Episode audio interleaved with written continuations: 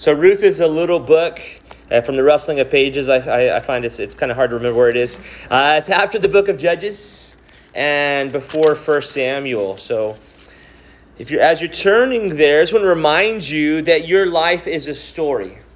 Okay, everybody's life is a story, and so that's why we're drawn to stories. That's why we're drawn to narratives because that's what life is.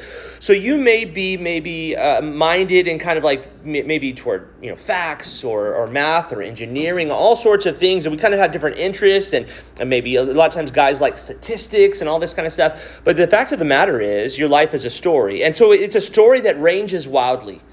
Sometimes your story is a comedy. Sometimes your story is a family drama. Sometimes your story is a suspense thriller. Sometimes it's a coming of age tale. Sometimes it's a horror movie.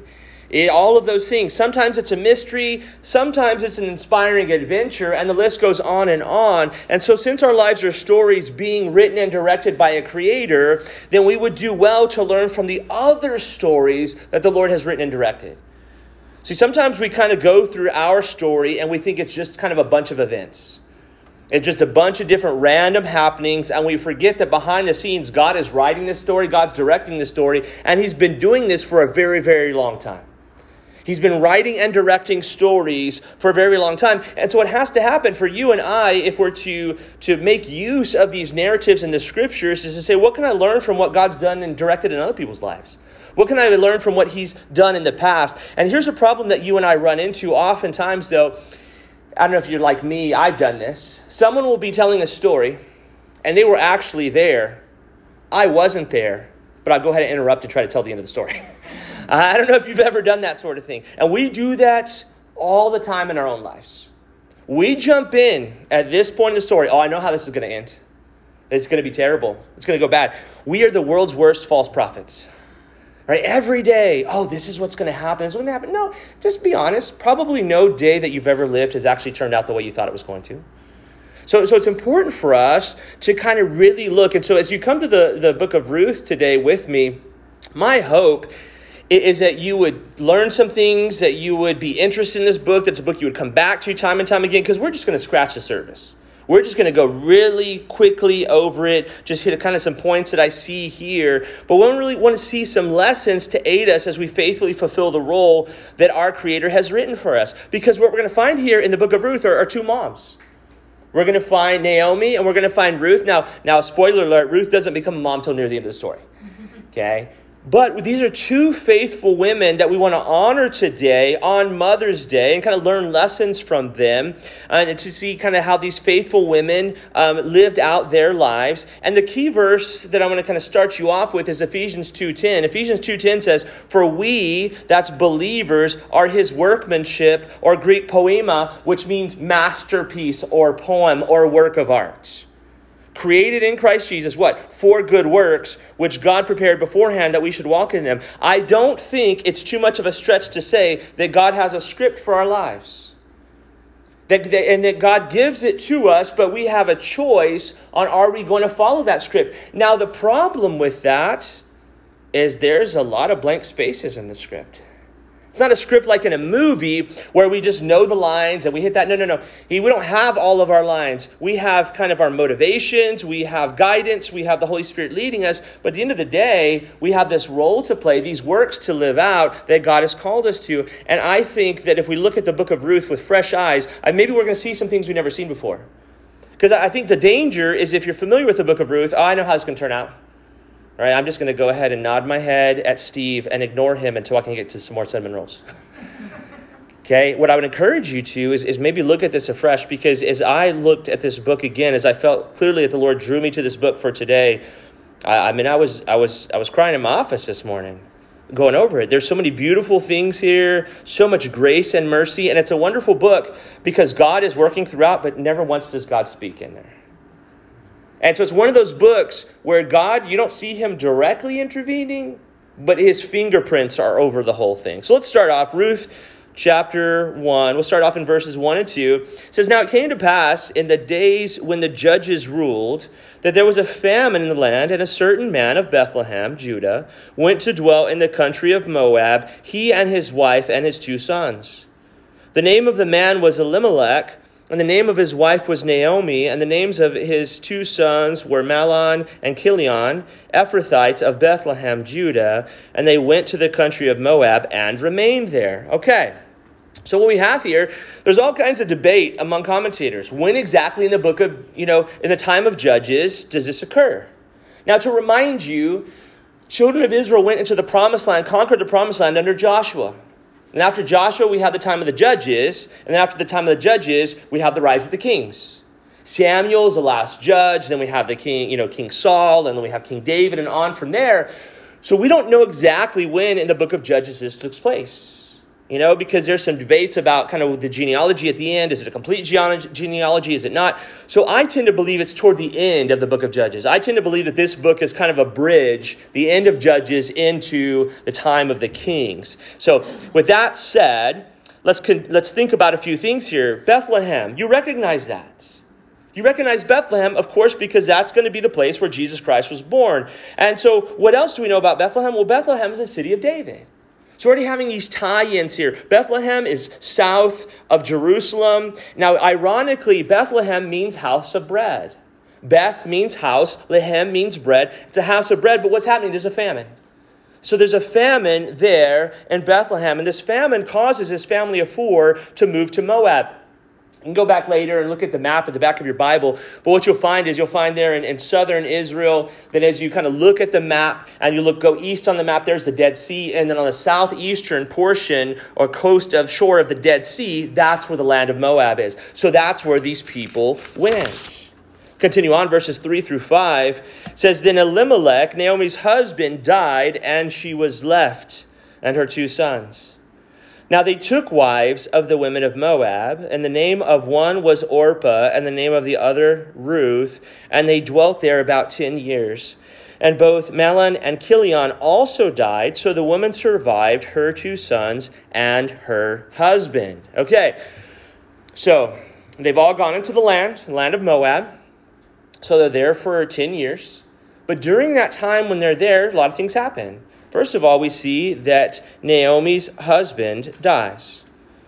So put yourself in Naomi's sandals for just a minute. She left looking for survival, looking for bread, looking for sustenance, comes to Moab, and while she's there, her husband passes away, and so she has her two sons there. And so her boys find Moabite wives to marry. One is Orpah, and the other is Ruth, and they're for a total of 10 years. And, and so now, though, after this 10 year period, what happens? Both of her sons die.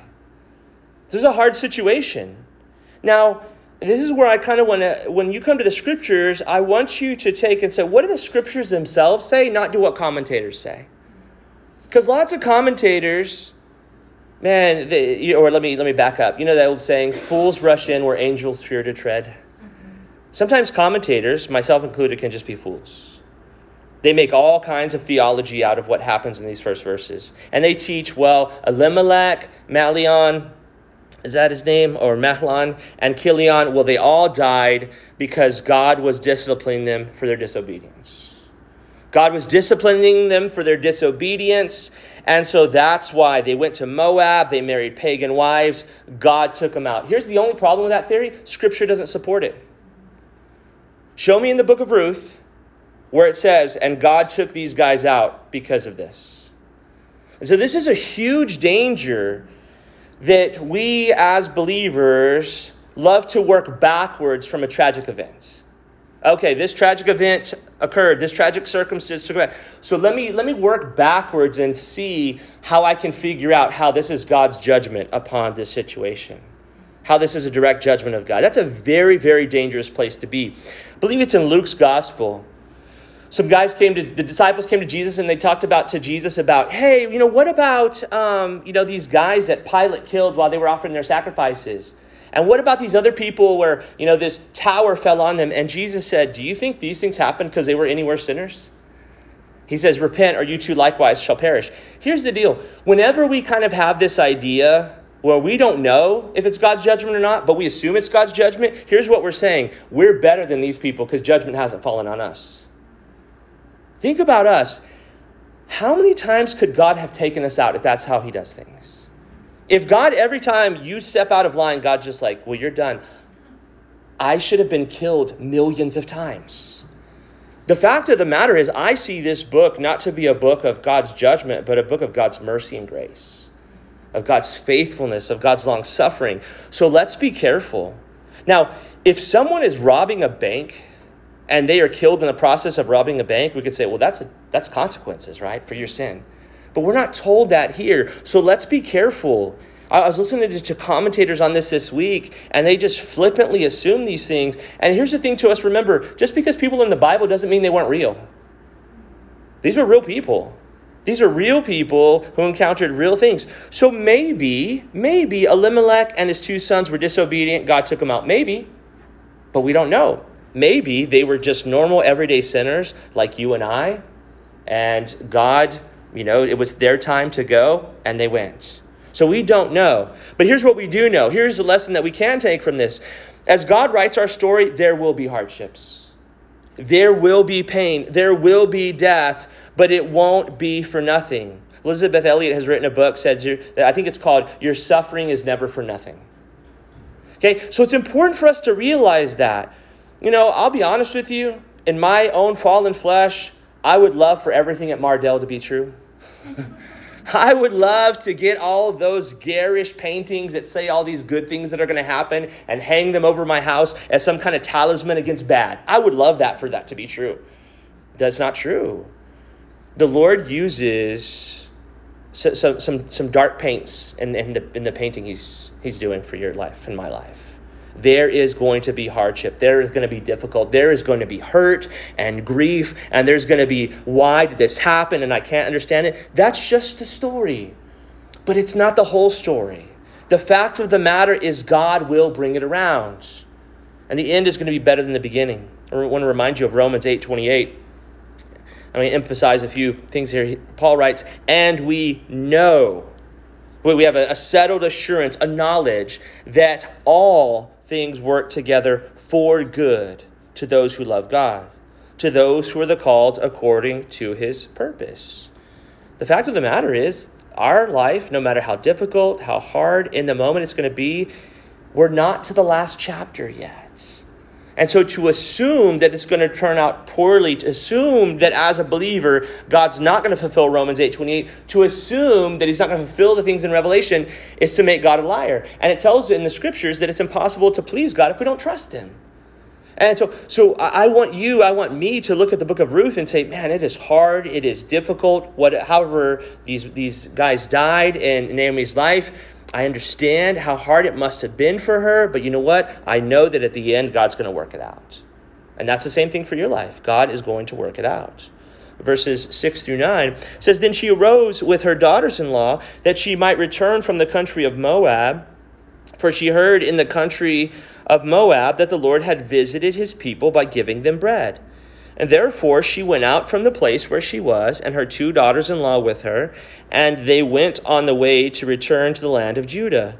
And Naomi said to her two daughters in law, Go, return each to her mother's house. The Lord deal kindly with you as you have dealt with the dead and with me. The Lord grant uh, that you may find rest, each in the house of her husband. Okay, so Naomi gets word. Okay, Bethlehem has bread again. So she's like, well, it's time to go home. I'm to go home to my homeland. I'm to go back to where I'm from. And so she basically is releasing her two daughters in law. And she's saying, You guys go back to your parents' house. You know, she wants them to be able to go find husbands for themselves. And so she is going to just release them. Now, what I want you to see here as we look at this whole thing, it seems clear to me that they love, that Naomi loves her two daughters in law and her two daughter-in-law, daughters-in-law love her right? And, so it's this beautiful picture here of Naomi having this affection for these two ladies. And it's interesting because a lot of commentators make a big deal about the fact that they're Moabites. And to make a big deal that they, they, you know, they worship false gods, you know, because the Moabites were into false gods. And, well, you know, here's the, here's the situation, though. Does God love Gentiles? Does God, did God love you when you're an unbeliever worshiping false gods? Does God love you right now, even though there's false gods that you either know about or don't know about in your own life? And so, so I love this picture here. It's a, it's a beautiful picture. And so, what we see also in verses 8 and 9 is Naomi asks for a blessing upon them. Right? In the midst of, we're going to see Naomi's bitter.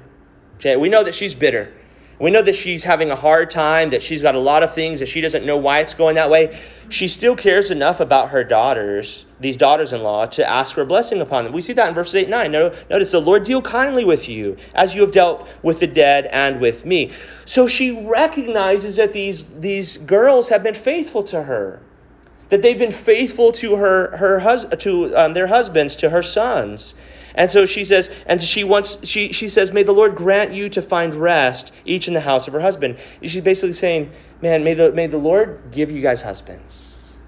May the Lord have his blessing upon you. And so just a beautiful picture. And I love the end of verse 9. So she kissed them, and they lifted up their voices and wept. And so these girls, they love Naomi, and they weep over her. And they weep over this parting. And, so, as we move on now to verses 10 through 13, we see how it continues. And they said to her, Surely we will return with you to your people. But Naomi said, Turn back, my daughters. Why will you go with me? Are there still sons in my womb that you, they may be your husbands? Turn back, my daughters, go, for I am too old to have a husband. If I should say I have hope, if I should have a husband tonight and would, should bear sons, um, would you wait for them till you were till they were grown? Would they restrain? Would you restrain yourselves from having husbands? No, my daughters, for it grieves me very much for your sakes. The hand of the Lord has gone out against me. Now, okay, so basically she's telling them to leave, and they say, No, we want to go with you. And then Naomi's like, Here's the deal I am not having any more kids. I'm not having any more sons. You're going to wait around you know, for 18 years, so we can have it. It's not going to work. You guys go on home. And then we begin to see Naomi's anger toward the Lord. Now, it's interesting, when I was younger, you know, I got saved when I was 22, and I don't know how early in my 20s that I read the book of Ruth, but I bet it was early. But I remember reading it all high and mighty.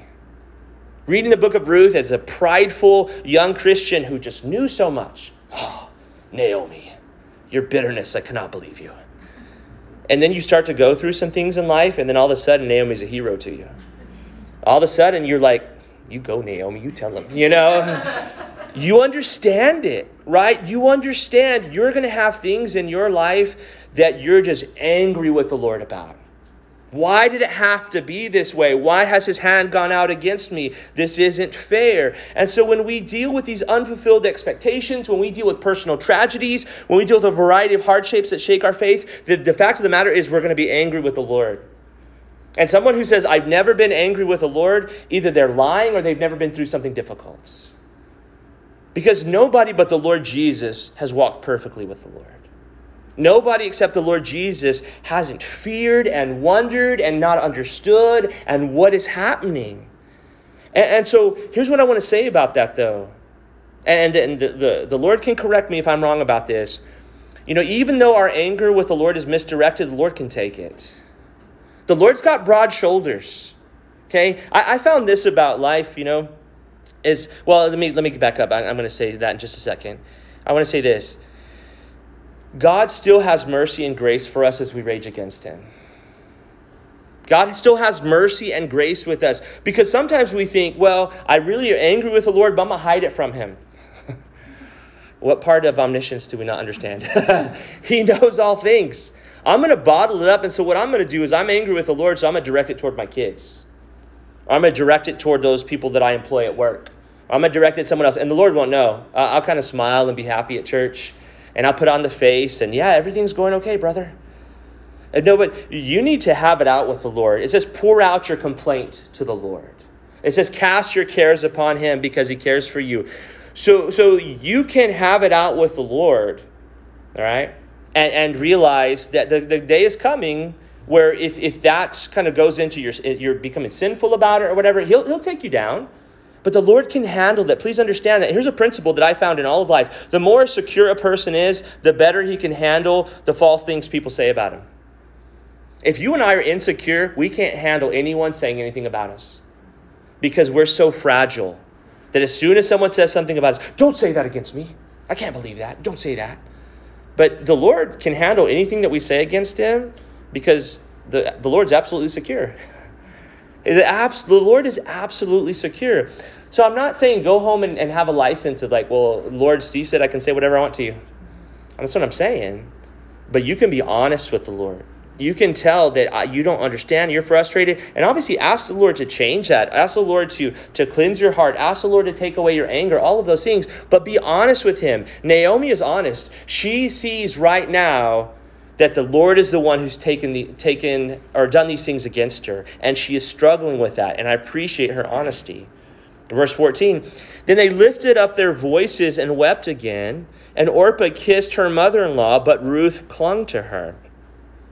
And then, then she said, Look, your sister in law has gone back to her people and to her gods. Return after your sister in law. Okay, so Orpah kisses her one last time, and then she goes back, you know, and then she goes back to, to you know, her false gods there.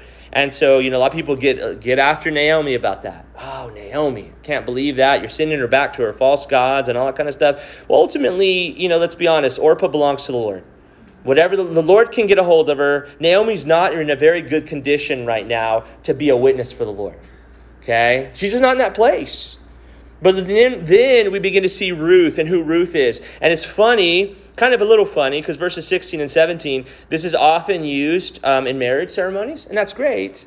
That's not the original context, right? The original context is actually a daughter in law expressing her faithfulness uh, to her mother in law. But Ruth said, Entreat me not to leave you or turn back from you, uh, from following after you. For wherever you go, I will go. Wherever you lodge, I will lodge. Your people shall be my people, and your God, my God.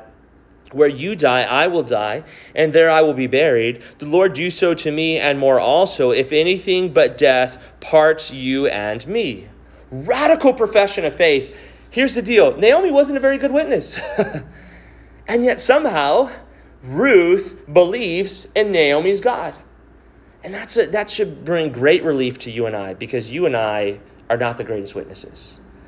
And the more that people see of us, probably the, the less good of a witness we are. So the fact of the matter is that the Lord was at work here, and the Lord loved Naomi. The Lord knew what Naomi needed. So he the Lord's like, you know what, I'm gonna send Ruth with her. She needs somebody like Ruth. And so I, I love this. So, wonderful picture of the faithfulness of Ruth here. And then notice, uh, and when she saw that she was determined to go with her, she stopped speaking to her. so, Naomi saw the stubbornness of Ruth, and she's just like, well, I, I, I guess you can come. Verse 19. Now, when the two of them um, went until they came to Bethlehem. And it happened when they had come to Bethlehem that all the city was excited because of them. And the women said, Is this Naomi? Right? Now, they said, Is this Naomi? Um, so it's 10 years since they've seen her. Right? 10 years since they've seen Naomi. And they recognize her, but also think about what grief does to a person. So Naomi has been in a foreign land for 10 years. She's dealt with a lot of grief. She's obviously had this emotional separation from Orpah. Ruth has decided to come with her. So Naomi probably doesn't look like she did 10 years ago. She just it's it's it's just ra- she's been ravaged by the difficulties of life. And so they're asking, "Hey, is this her?" Now, it's important to understand that Naomi means pleasant. That's what the name Naomi means. But Naomi says that that's not her name anymore. Verse 20, but she said to them, Do not call me Naomi, call me Mara. Okay?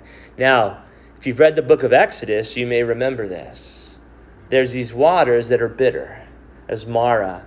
And so Mara means bitter. So she's basically saying, Don't call me pleasant anymore, call me bitter. That's that's her new name.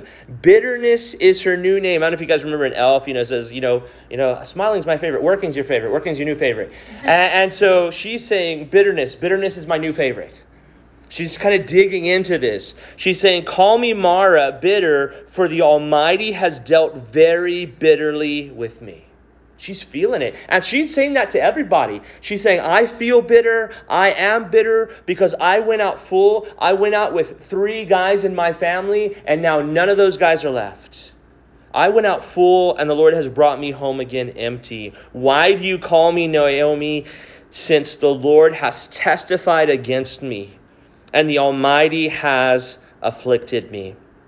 And Naomi returned, and Ruth the Moabitess, her daughter in law, with her who returned from the country of Moab, Now they came to Bethlehem at the beginning of the barley harvest. Okay. So as look at this, there's a lot of darkness here. As we think about Naomi and, and her bitterness here, we have to be careful of these false ideas that have come into our minds. We've all we've probably all done this. Someone has said something off color or inappropriate, and then we've kind of scooted over as if a lightning bolt was going to hit them. Do you know that doesn't come from Christianity? That's from Greek mythology. That's from the, the false gods of the Greeks, who, you know, they're just the false. If you've ever read any Greek mythology, there's some insecure gods. They can't take anyone saying against them. They're petty, they're incestuous, they're just a cesspool. And so you say something against them, lightning to get a lightning bolt. That's not our God. That's not the God of the Bible.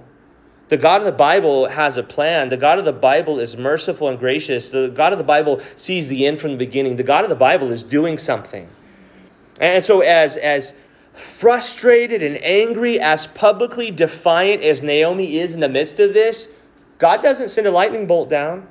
In fact, we're, we're teased here at the end of verse 22 that, that something good is coming. Notice, now they came to Bethlehem at the beginning of the barley harvest. The harvest is coming. Good is coming up. And, so, you know, Jesus says, unless a, a grain, you know, a piece of grain falls to the ground and dies, it won't produce much fruit. Naomi has died in certain ways. She, she's, she's died to these hopes and dreams that she had for her, for her family. She, she's died to kind of these things. And so she's feeling very bitter here. But you know what? Whose good news is God isn't bitter. God isn't frustrated. God isn't worried about this because God knows He's going to do something and He's going to do something beautiful in her life. Now, I think it's safe to say at this point, Naomi is not in a good place, but even so, God is still working on her story. All right, chapter 2. Now there was a relative of Naomi's husband, a man of great wealth, and of the family of Elimelech, and his name was Boaz. So Ruth the Moabitess said to Naomi, Please let me go to the field and glean heads of grain after him, in whose sight I may find favor. And she said to her, Go, my daughter. Okay, so I love this. They moved to Bethlehem, but guess what? They're destitute right? They don't have anything. And so there's there's kind of a, I would say it was not welfare, it's workfare. The Israel had a workfare program which basically for the poor people you can glean the edges of the field. So you if you are willing to go out and work, you can glean the edges of the field to provide for you and your family. So that's what Ruth is doing. So notice that Ruth doesn't sit on her hands. Ruth doesn't kind of join into the bitterness because don't forget Ruth has lost her husband. Okay, it's not like Ruth is just kind of like, you know, Pollyanna, nothing's ever happened to her, and she's like, Naomi, it's going to be great. She has had difficulty. She is a foreigner in a strange land. She's lost her husband. She's dedicated herself to a woman who's very bitter. And what is she doing? She says, I'm not just going to sit around, I'm going to go work. I'm going to provide for us. I'm going to see about doing something. And so I think for you and I, oftentimes when we're in that place of, of, of kind of feeling lost, kind of bitter, is we need to get to work. Right? Lying in the bed is not the answer. Kind of get out there and do something. So even though Naomi is bitter, Ruth stays faithful to her. But here's the thing for us is we think about this and we, we, we honor Ruth, that Ruth is faithful to bitter Naomi. The question I ask you is Ruth more faithful than the Lord? In other words, if Ruth can be faithful to bitter Naomi and we praise her for it, in our times of bitterness, will God not be faithful to us? Is Ruth more faithful than the Lord is? no, of course not. And so God's mercy, grace, and long suffering, don't forget who that's for. It's for sinners. People who are perfect don't need mercy, grace, and long suffering. Jesus says it's not the well who need a doctor, but it's the sick who need a doctor. And, and so if we were perfect, we wouldn't need it. So, for you today, for me today, and all our faults and failures, our bitterness, our anger, our frustration, all of those things, God's mercy and grace and long suffering is available for us. We're the ones who need it. Verses 3 through 7 now. She left, and went, so this is Ruth. Ruth left and went and gleaned in the field after the reapers. And this is, I love this. And she happened, huh, huh, just happens to come to the part of the field belonging to Boaz who was of the family of Elimelech. Now behold, Boaz came from Bethlehem and said to the reapers, The Lord be with you. And they answered him, The Lord bless you. Okay, so a few things to notice right away. Ruth happens to stumble upon Boaz's field. Happens, really? It's the Lord guiding behind the scenes, doing what He's doing, directing. And, and so I think it's a beautiful thing, and, and probably you've experienced this in your life that as you're you know walking in the spirit you're out kind of trying to do what the lord wants you to do then there's these divine coincidences these divine appointments. The lord works it all out. And then we see a little bit of the character of boaz that when he goes there with his his uh, reapers he calls out to them the lord be with you calling a blessing upon them. And then his his workers seems like they like him and they say the lord bless you. So we see this, this guy with Boaz, he's about the Lord, he's about his workers, his workers are faithful to him. Verse 5 Then Boaz said to his servants, who was in charge of the reapers, Whose young woman is this? Now, there's a couple, a few ways to take this. We don't know which one it is, but Boaz seems to be a guy who's attentive to what's going on in his field.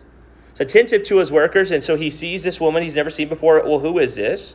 Okay. It could also be because he's like, well, I'm, I'm unmarried. She's a good looking woman. Uh, who is this? You know, we're not sure that that's it. Maybe we're getting ahead of ourselves. So the servant who was in charge of the reapers answered and said, It is a young Moabite woman who came back to, with Naomi from the country of Moab. Bethlehem, small city in the ancient world, this woman who hadn't been there in 10 years comes back to town, says, I'm no longer named Pleasant, I'm now named Bitter, and hey, this Moabite girl comes with her. That's going to get around. That's going to get around town. And so, hey, this is that girl. And she said, Okay? Please, so this is what Ruth had said to the workers Please let me glean and gather after the reapers among the sheaves. So she came and has continued from morning until now, though she rested a little in the house. So, in other words, uh, Ruth is a hard worker. Right? She got out there early, she's been working, she took a little break, and she's still working. And then Boaz said to Ruth, Hey, you will listen, my daughter will you will you not? Do not go into um to a, another field nor from here but stay here close to my young women. Now i'll stop there for just a minute because there's a couple of things i want to bring out about the fact that the lord directed ruth to to boaz's field okay? Two verses from proverbs. One is proverbs 16 9 says a man's heart plans his way but the lord directs his steps. And that man is just general man it's a person any person. So you can plan your way right? But the Lord's going to direct your steps as a believer. Proverbs 20, 24 says, A man's steps are of the Lord. How then can a man understand his own way? You and I don't know what our story is going to look like. You and I don't know the direction that we're going, right? We know that the ending is going to be good because that's what God said, but we don't know all the twists and turns, the mountaintops, the valleys, the plains along the way. And so we would be wise to say, well, whatever the Lord wants me to do, that's where I'm going to go and just take it a day at a time. And it's interesting. Somebody asked me yesterday after graduation, Emma graduated, and they said, Well, you know, kind of what's plans and everything. I said, I'm just trying to take it a day at a time because that's what Jesus said. she laughed about that, but that's really what Jesus told us to live a day at a time. All right, continuing on there in verse 9, he says, Let your eyes be on the field which they reap, and go after them. Have I not commanded the young men not to touch you? And when you are thirsty, go to the vessels and drink from what the young men have drawn. So she fell on her face, bowed down to the ground, and said to him, Why have I found favor in your eyes that you should that you should take notice of me since I'm a foreigner? And Boaz answered and said to her, It has been fully reported to me and all that you have done for your mother in law since the death of your husband, and how you have left your father and your mother, the land of your birth, and have uh, come to a people whom you did not know before. Okay? And, and so just this wonderful that Ruth already has this testimony. Ruth, the Moabitess, has an amazing testimony in the land of Bethlehem. And so Boaz, a man after the Lord, says, You know what? I, I want to help you out. I want to be a benefit to you. You have served the Lord, and so I'm going to help you. Please understand this that as you serve the Lord, as you're obedient to the Lord, other believers are going to come alongside and say, Hey, how can I pray for you? How can I help you? How can I support you? And so there's this wonderful picture of, of these believers working together. And then I love verse 12. Notice, the Lord repay your work, and a full reward be given you by the Lord God of Israel, under whose wings you have come for refuge. What a blessing Boaz puts on Ruth. May the Lord repay your work and give you a full reward And so please understand that anything that you do, this is what Jesus said. If you give a cup of cold water to one of my disciples, you will by no means lose your reward. And so it's important for us because in the midst of difficulty, hardship, in the kind of our uh, in our Naomi times, we completely forget, neglect, don't believe the fact that God is going to reward us. And one of the verses that's been on my heart that God's been challenging me with for months is Hebrews 11 6, that says this But without faith, it is impossible to please him. For he who comes to God must believe that he is, and that he is a rewarder of those who diligently seek him. And that's really important because it says that if we don't have faith in God and what he's doing, it says it's impossible for us to please him. Can't be done. You can't please God apart from faith because we must believe that he is but it doesn't stop there we often think about well faith is believing that god is and that that's part of faith but hebrews 11 6 says also and that he's a rewarder of those who diligently seek him. So in other words it pleases god for us as believers to trust that he's going to reward us.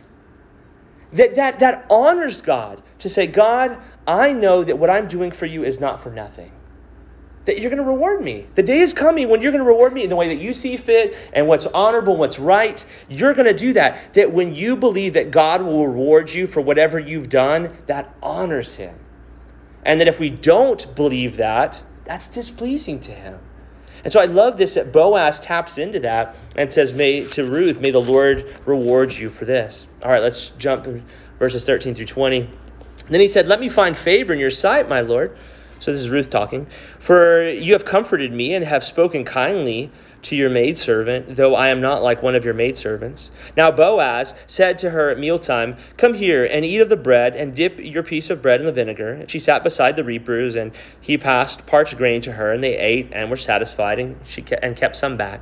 Then she rose up to glean. Boaz commanded his young men, saying, Let her glean even among the sheaves, and do not reproach her. In other words, she doesn't have to glean just in the edges, kind of already the sheaves that are already gathered, let her gather from there. Also, let grain from the bundles fall purpose purposely for her. I love the setup. Um, leave it that she may glean and do not rebuke her. Whoops, I dropped some from this bundle. I wonder who could have that. It's wonderful. And so uh, Boaz kind of putting the full court press on here. Uh, so she gleaned in the field until evening, beat out what she had gleaned, and it was about an ephah of barley. So she just worked all day. And she took it up and went to the city, and her mother in law saw what she had gleaned. So she brought it out and gave her what she had kept back after she had been satisfied. And her mother in law said to her, Where have you gleaned today? And where did you work? Blessed be the one who took notice of you. Okay, so even in the midst of all that Naomi's going through and kind of the tumultuous heart that she has, notice she still wants to put a blessing on whoever blessed Ruth. She says, Blessed be the one who took notice of you. So when she told her mother in law, whom she had uh, with whom she had worked and said the man's name with whom i work today is boaz then everything changes for her in verse 20 notice this. Then naomi said to her daughter-in-law blessed be he of the lord who has not forsaken his kindness to the living and the dead and Naomi said to her, This man is a relation of ours, one of our close relatives. Now, Naomi, for all of her issues, for all his problems, she's a true believer. And Naomi kind of understands the way that the Lord works. And so it, things click for her in verse 20. What does she understand? She says, The Lord's at work. How is it that Ruth ended up at Boaz's field. Boaz is a close relative. She's kind of understanding about the kinsman redeemer, that this Boaz could be the one to redeem us, to get our land back, to give us a place to live, to give us security. You know, and, and notice that she says, Blessed be he of Lord. In other words, blessed be Boaz, but who has not forsaken, notice, and then, but then she res- describes the Lord when she says the Lord, who has not forsaken his kindness to the living and the dead. In other words, the Lord hasn't forsaken us in the midst of our in the midst of my bitterness in the midst of just my ugliness in the midst of my anger and frustration and public you know rebuke of the lord god hasn't forsaken his kindness to us to us the living right to to Ruth and Naomi, but also to the dead. It's a kindness to those who have died because their land is going to be redeemed, their name is going to be carried on. Verse 21 Ruth the Moabitess said, He also said to me, You stay close to my young men until they finished all my harvest. And Naomi said to Ruth, her daughter in law, It is good, my daughter, that you go out with his young women, and the people do not meet you in any other field. So she stayed close by the young women of Boaz to glean until the end of the barley harvest and wheat harvest, and she dwelt with her mother in law. Okay, so. One thing I want you to also notice kind of how Ruth is doing things. Notice we're not told that Ruth sat down and kind of continually harangued, um, you know, Naomi. You need to stop being bitter. You need to just get over it. You need to kind of work this out. You know, you know what Ruth did? Ruth just walked in, walked in obedience to the Lord. And Boaz walked in obedience to the Lord, and that actually brought the change. So if, if you're kind of struggling with somebody in life and they're just like, a, they're a mess, you just keep walking with the Lord. So Ruth and Boaz is walking in obedience with the Lord. It helped lift Naomi out of her bitterness. It wasn't a direct, you do this. It was, I'm just going to keep serving the Lord. And that's the best thing each and every one of us can do, whatever comes in our life, is to say, you know what, I am just going to be about the Lord. I'm going to seek to please the Lord. I'm going to seek to be about Him, and God will work, and kind of the overflow will minister to other people. And, and so this it's a wonderful, wonderful thing. Now, continue on in uh, Ruth chapter 3, verse 1. Then Naomi, uh, her mother in law, said to her, My daughter, shall I not seek security for you that it may be well with you? This is the turning point, right? It began in verse 20, but now, how does Naomi go from being bitter to pleasant again? She turns outward. Naomi gets her uh, mind off of herself, off of her loss, and she gets her mind onto someone else, and that's onto Ruth. She says, I need to find a husband for you. So she, she goes into matchmaker mode. You know, let's do this. But I love this because this is how it always happens. We can never find joy directly. Joy always comes as we serve God and serve others. As we're seeking it for ourselves and just one more product and one more thing and one more experience, and now I'll be happy. Not going to happen. Naomi turns outward. She says, I'm going to see about you, Ruth. And then the story just really, really climbs from here. Uh, and I, I, love this. Uh, one thing to, to include with verse 1 here is Philippians chapter 2, verse 4, where Paul instructs us let each of you look out not only for his own interests, but also for the interests of others. And so, as, as Naomi looks out for the interests of others, then all of a sudden this beautiful change happens. All right, we'll move quickly. Now, Boaz, whose young women uh, you were with, is he not our relative? In fact, he is winnowing barley tonight at the threshing floor. Therefore, wash yourself and anoint yourself, put on your best garment, go down to the threshing floor, but do not make yourself known to the man until he has finished eating and drinking. Then it shall be, when he lies down, that you shall notice a place where he lies, and you shall go in, uncover his feet, lie down, and he will tell you what you should do. And she said to her, All that you say to me, I will do. Okay, we read this, and we're like, weird, all right? Okay? But in the culture, there's there's something very very specific going on. Basically, you know, it's this time of, of feasting, a time of harvest, a time of celebration, and Naomi's in a sense, I'm sorry, Ruth is in a sense proposing to Boaz. She is asking to be sheltered by him, to be taken under his wing. She is asking to, for him to perform the, the job of the kinsman redeemer, to redeem the land that they've lost, to raise up a child to her for her dead husband. That's all that she's asking. It's a lot of stuff. And so she's putting herself in this position. Think about how vulnerable she is. She's a, vulnerable person in society going to this rich landowner and say, Would you take me as your wife? Would you come and, and, and, and take care of me? And in doing so, take care of our land, raise up a child to my dead husband, take care of my mother in law. That's a lot to ask. She is putting herself out there, but notice Ruth just says, I'll do it. So the humility of Ruth all throughout. Verse 6 So she went down to the threshing floor and did according to all that her mother in law had instructed her. And after Boaz had eaten and drunk, and his heart was cheerful, he went to lie down at the end of the heap of grain. And she came softly, uncovered his feet, and lay down. Now it happened at midnight when the man was startled. He turned himself, and there was a woman lying at his feet. and, he, and, and he said, Who are you? so he's not expecting anybody. And she answered, I am Ruth, your maidservant. Take your maidservant under your wing, for you are a close relative. And he said, Blessed are you of the Lord, my daughter. For you have shown more kindness at the end than at the beginning, and that you did not go after young men, whether poor or rich. And now, my daughter, do not fear. I will do all that you request, for all people of my town know that you are a virtuous woman. So a lot going on here so far, but we notice he says, you know, you didn't go after the young men, whether poor or rich. So Boaz is a bit older. Okay, he's a bit older right? Uh, but he says, you know, I, I, I do want to marry you. I will take you under my wing because why? Because she's virtuous. So beautiful. He says that everyone knows that you're a virtuous woman. I would be proud to marry you because you're a woman of virtue. That's what he's saying here. Now, but he's also a virtuous man because notice what he says. He says, Now it is true that I am a close relative. However, there is a relative closer than I. So, in other words, he wasn't as close as this other guy, so he wasn't willing to cook the books right? Boaz wasn't willing to, well, let's let's do a little workaround because we're really meant to be together. No, Boaz wants to go through the proper channels. He wants to do things according to how the Lord set it up. That if he's going to marry Ruth, it's going to be on the right terms. He says, Stay this night, and the morning it shall be that if he will perform the duty of a close relative for you, good, let him do it. But if he does not want to perform the duty, then I will perform the duty for you as the Lord lives. Lie down until morning. So she lay down at his feet until morning, and she arose before one could recognize another. Then he said, Do not let it be known that the woman came to the threshing floor. So, in other words, he's telling his workers, Hey, don't tell them that Ruth was here because he wants to guard her integrity. Kind of would look shady, right? And so he's saying, Hey, I don't want anyone to know about this. We got to settle this issue. He said, Also bring the shawl that is on you and hold it. And when she held it, he measured six ephahs of barley and laid it on her, and she went into the city. This is another thing to notice about Ruth is that Ruth was into CrossFit.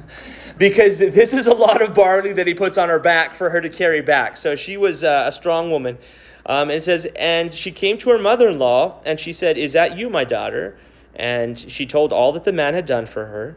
And so, he, and she said, These six ephahs of barley he gave me, for he said to me, Do not go empty handed to your mother in law. And then here's Naomi. And she said, Sit still, my daughter, until you know how the matter will turn out, for the man will not rest until he has concluded the matter this day.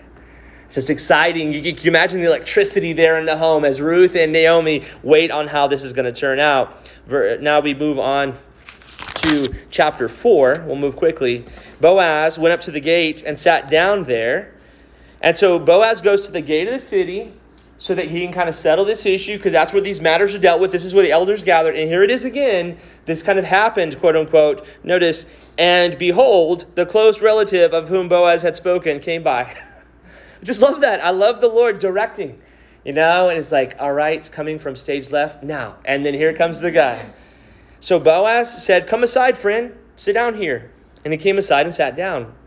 And he took 10 men of the elders of the city and said, Sit down here. So they sat down. So this is an official thing. There's, there's witnesses, there's the elders of the city. They're going to settle this matter once and for all.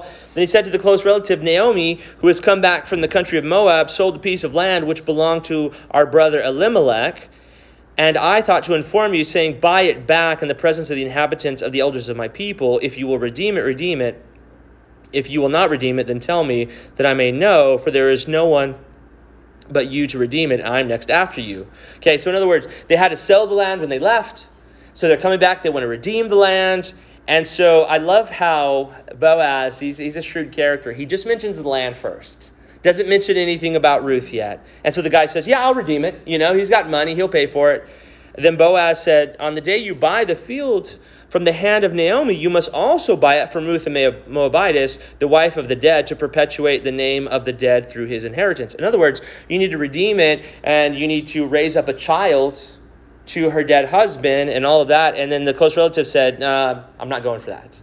Okay, I, I can't redeem it for myself lest I ruin my own inheritance and redeem uh, my right of redemption for yourself, for I cannot redeem it. He says it's going to mess up kind of my own family's inheritance, so I'm not going to go for that says, And now this was the custom in the former times of Israel concerning redeeming and exchanging. To confirm anything, one man took off sandal and gave it to the other, and there was a confirmation in Israel. So you get to kind of walk home, you know, kind of going back and forth because you're missing a sandal. Um, but this is interesting because if you read in the book of the law, that when whenever a person refused to kind of carry out the levirate marriage, raising up a, a child to the, the dead relative, then they were actually to spit in their face. You take their sandal and then you spit in their face. Now, there's no need for that here because there's somebody to do that. And I don't think Boaz is a type of guy from everything we've seen. I don't think he's a type of guy to spit in somebody's face. So he does not do that. So therefore, the close relatives said to Boaz, Buy it yourself. So he took off his sandal. Boaz and the elders and all the people, you are my witnesses this day that I have bought all that was Elimelech's and all that was Chilion's and Mahlon's from the hand of Naomi. Moreover, Ruth the Moabitess, the widow of Mahlon, I have acquired as my wife to perpetuate the name of the, the dead through his inheritance, um, that the name of the dead may not be cut off from among his brethren and from his position at the gate. You are witnesses this day. And all the people who were at the gate and the elders said, We are witnesses. The Lord make the woman who is coming to your house like Rachel and Leah, and the two who built the house of Israel, and may you prosper in Ephrathah and be famous in Bethlehem. May your house be like the house of Perez, uh, whom Tamar bore to Judah, because of the offspring which the Lord will give you from this young woman. And so they're all pumped about it. Right, all right. Boaz is gonna. Boaz got a wife. He's gonna marry Ruth, and may she be prosperous and fruitful. And it's a wonderful thing. And then verse thirteen, here it is. So Boaz took Ruth, and she became his wife, and he went into her, and the Lord gave her conception, and she bore a son. So Ruth becomes a mother. That Ruth became a mother, and Naomi became a grandmother.